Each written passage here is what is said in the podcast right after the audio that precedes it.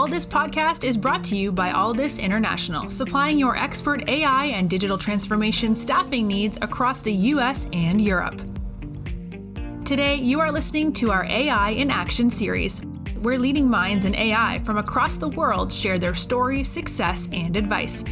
AI in Action cuts through the hype and explores the true impact of artificial intelligence in our world today.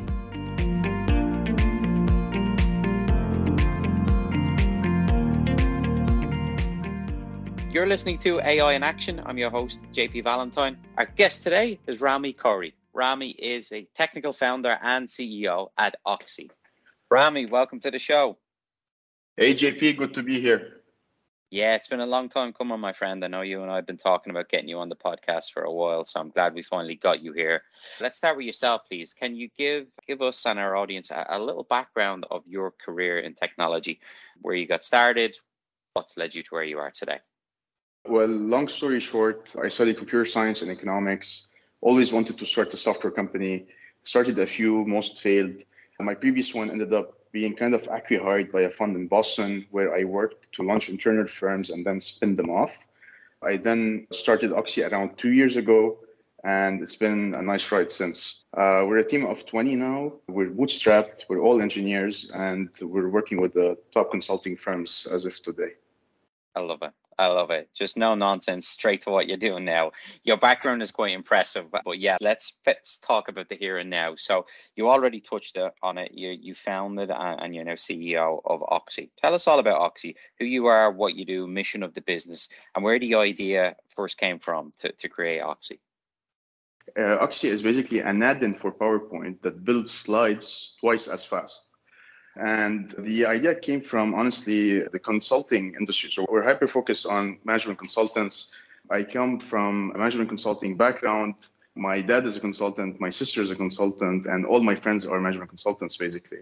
So I always thought there must be a better way to build slides. And being technical myself, I was playing around machine learning and learning that stuff. And then slowly but surely iterated on several versions of the first product, which was Sketch to PowerPoint, and then got here.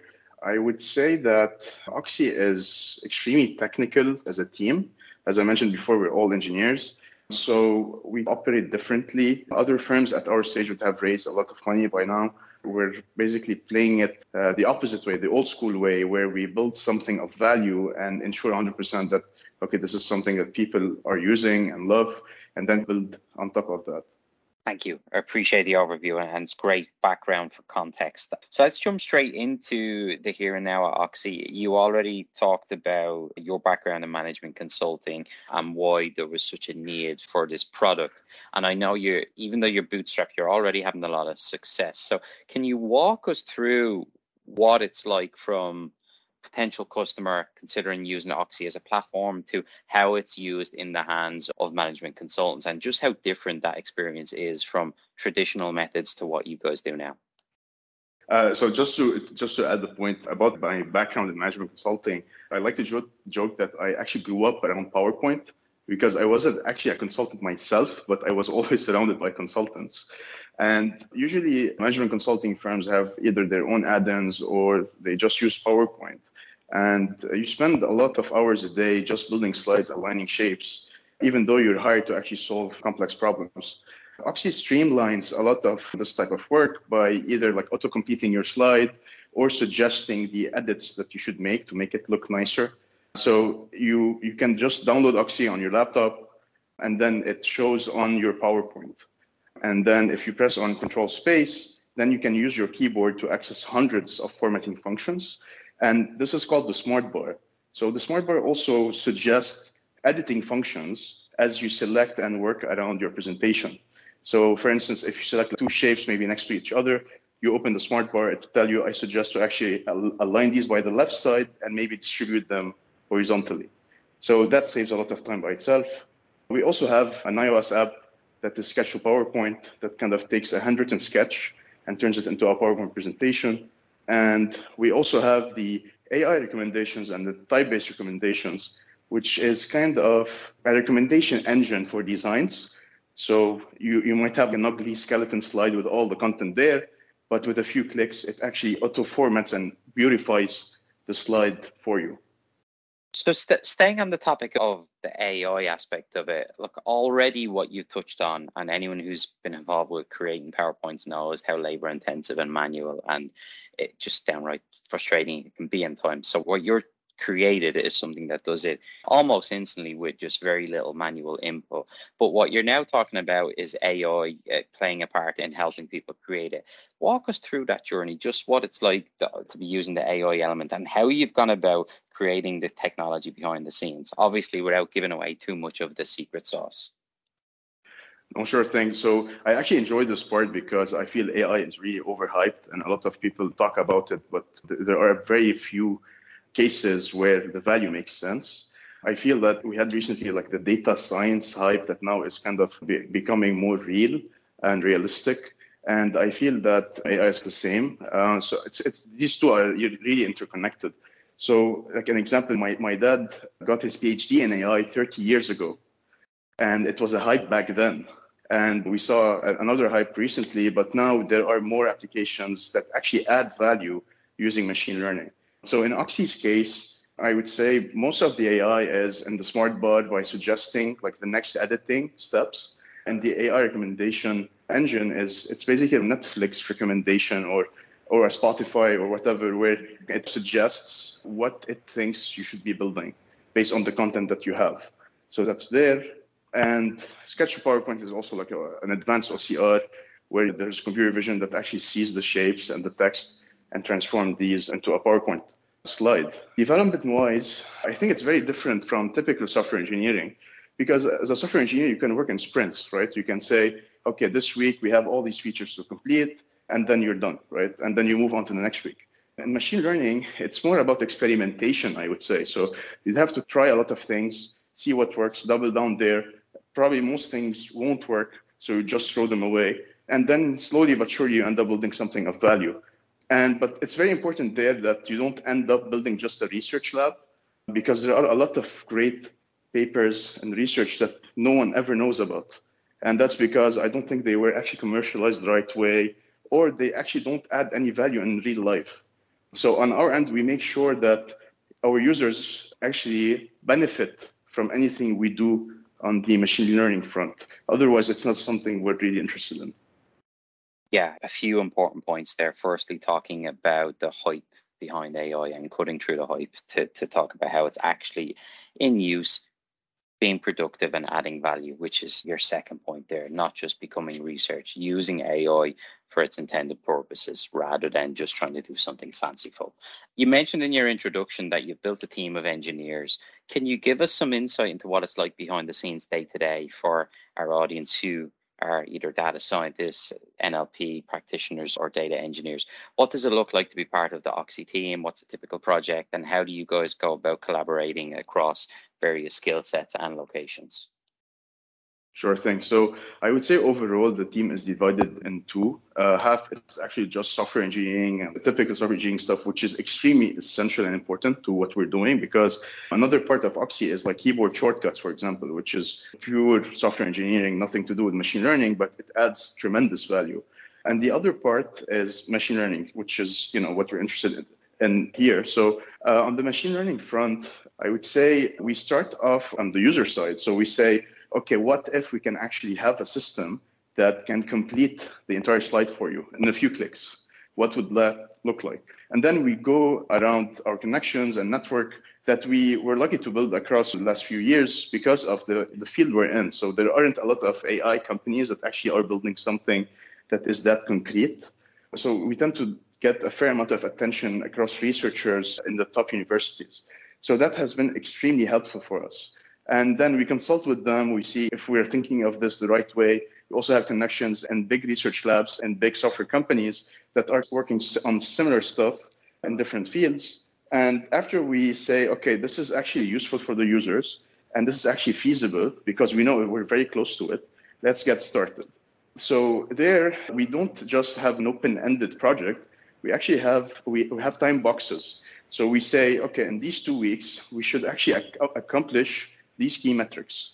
If this doesn't happen, then we have to look back and see why. And if it's something that is limited by the technology we have on hand or the approach, then we actually revamp this from the beginning.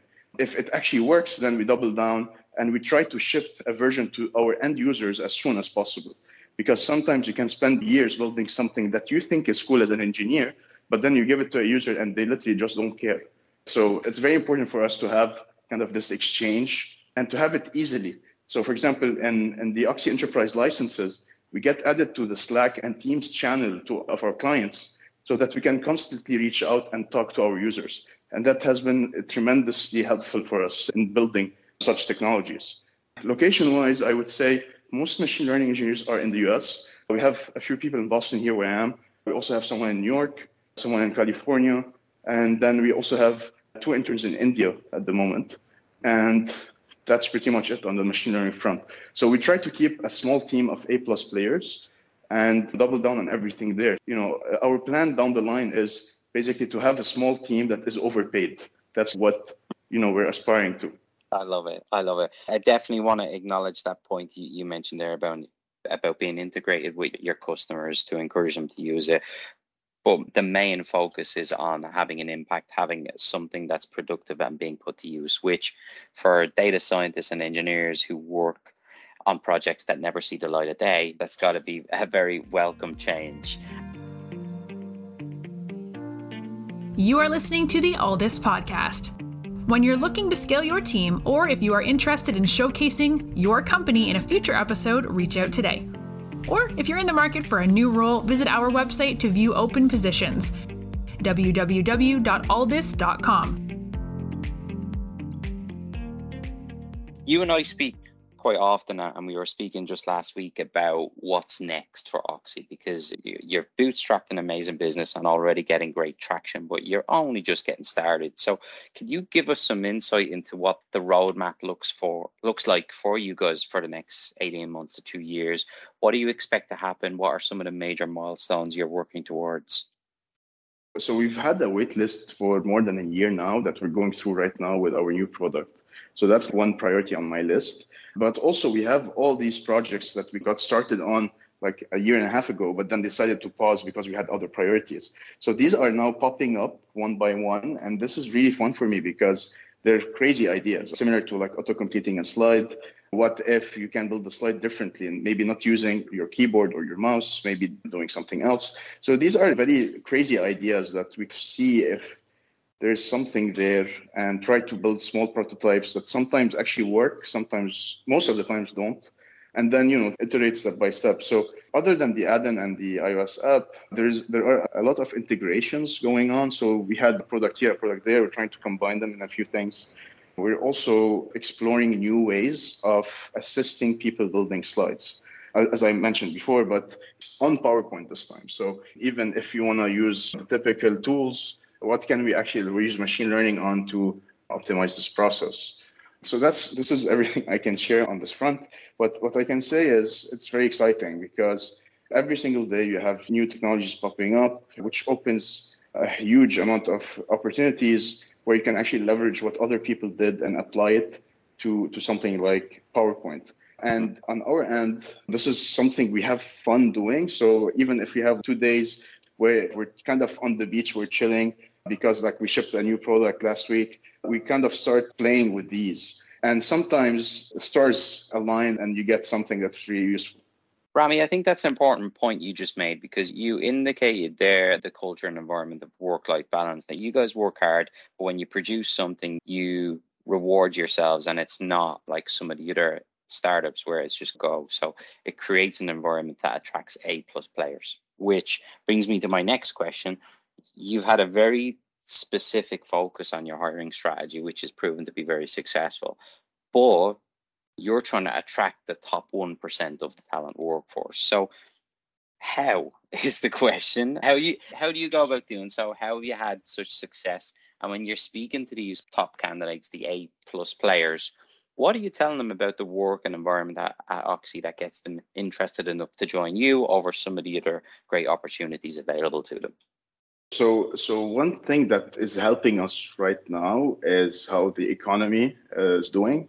because you know you have a lot of great talent that was previously hired by top huge firms and it's not the case anymore. They either lost their jobs because they're cutting costs etc so now we are open in terms of options on their end. Is, we're a new option on their end.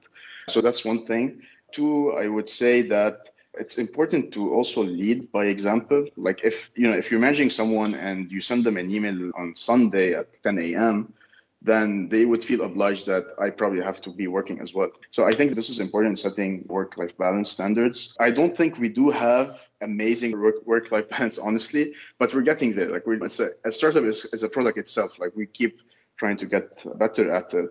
But also, like, we learned the hard way that the better you feel, the better you perform. Sometimes strategic breaks make financial sense even for everyone because you end up outputting a lot more work later. So I think we're all adults we know what works for for for each person and we get feedback from them because every single engineer or person is different. What works for you might be different than what works for me. So we try to accommodate everyone's needs on on, the, on this front. And being a small team helps a lot because if you were a team of 200 engineers then there's no way we can be that flexible because it wouldn't make financial sense. But being the size we are at right now, we have this luxury where, okay, if someone wants to take three days off this week, we can ask someone else to come in and maybe like exchange days next week. So it's it's very flexible. And also, I think having a proactive team helps because you don't need to micromanage people and you don't have to hire a lot of managers because every single person knows that I have to complete this set of projects by this date. So I can literally manage it the way I want because they trust me, they know I'll do the work, and they know I'll deliver on it. And then the conversations are fun. Like the, the happiest moments of my day is when I actually connect with the team of engineers and kind of review what happened and plan the next steps because it's literally like watching a Discovery Channel show. We didn't think this was possible. We tried it this way. We were actually surprised. This is impressive the results are good. Let's try to ship it in a beta version to one client and see how this goes. So I would say, you know, it's uh, again like work-life balance. I think is very hard to achieve, especially at, at our stage. But we're getting there, and also I think you need less work than you think to achieve good results. Like sometimes, you know, we're always swimming these ideologies, work as hard as you can, work harder. But I think also sometimes if you work too hard, you miss the big picture sometimes. And if you do that, you might end up working on the wrong thing. So it's as important to take a step back and make sure that you're actually in the right direction, the right spot, and that you're actually taking the right decisions and then move forward after that. Yeah, no, some really good points there. And I think your view on it as a whole really captures how work life balance actually works. It's a journey rather than a destination. Final question from me then, Rami. When you look ahead at the next year, two years for the future of auxi, given what you guys have already accomplished and the reception and feedback you're getting from engineers and customers alike, what are you most excited about for the future of the business? I'm excited to double down on what is working and remove the fat around the things that are inefficient because sometimes just like optimizing 5% makes a huge difference. And that applies not only to, to the products we're building, uh, but also on the hiring front, on the management front, and also on, on my personal front. I, I, am excited to try new things in terms of time management, see if I can rely on this new team to manage this project alone. And oftentimes, when you trust people, you get positively surprised. Hiring is the most important thing. I think this is the most important part of my job. Um, and if you get it right, then you can do wonders. But also, retaining the talent is another priority that should be on every manager's list, I would say. Completely agree. And I think it's evident with how much focus you put to it. It's shown in the caliber of people you've been able to hire and culture that you've built.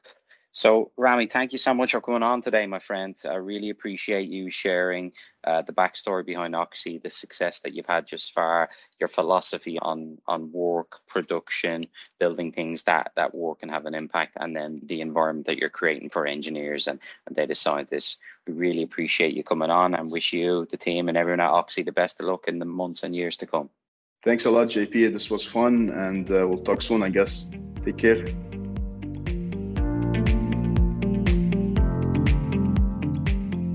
Thanks for listening to this episode of the Alldus podcast. If you enjoyed today's episode, don't forget to subscribe, rate, and review. We are available on Apple Podcasts, Spotify, and any Android podcast of choice. You can also head over to our website, www.alldus.com, to listen to more podcasts, view our open roles, and stay up to date with industry news. Thanks for listening and stay tuned for more great episodes coming very soon.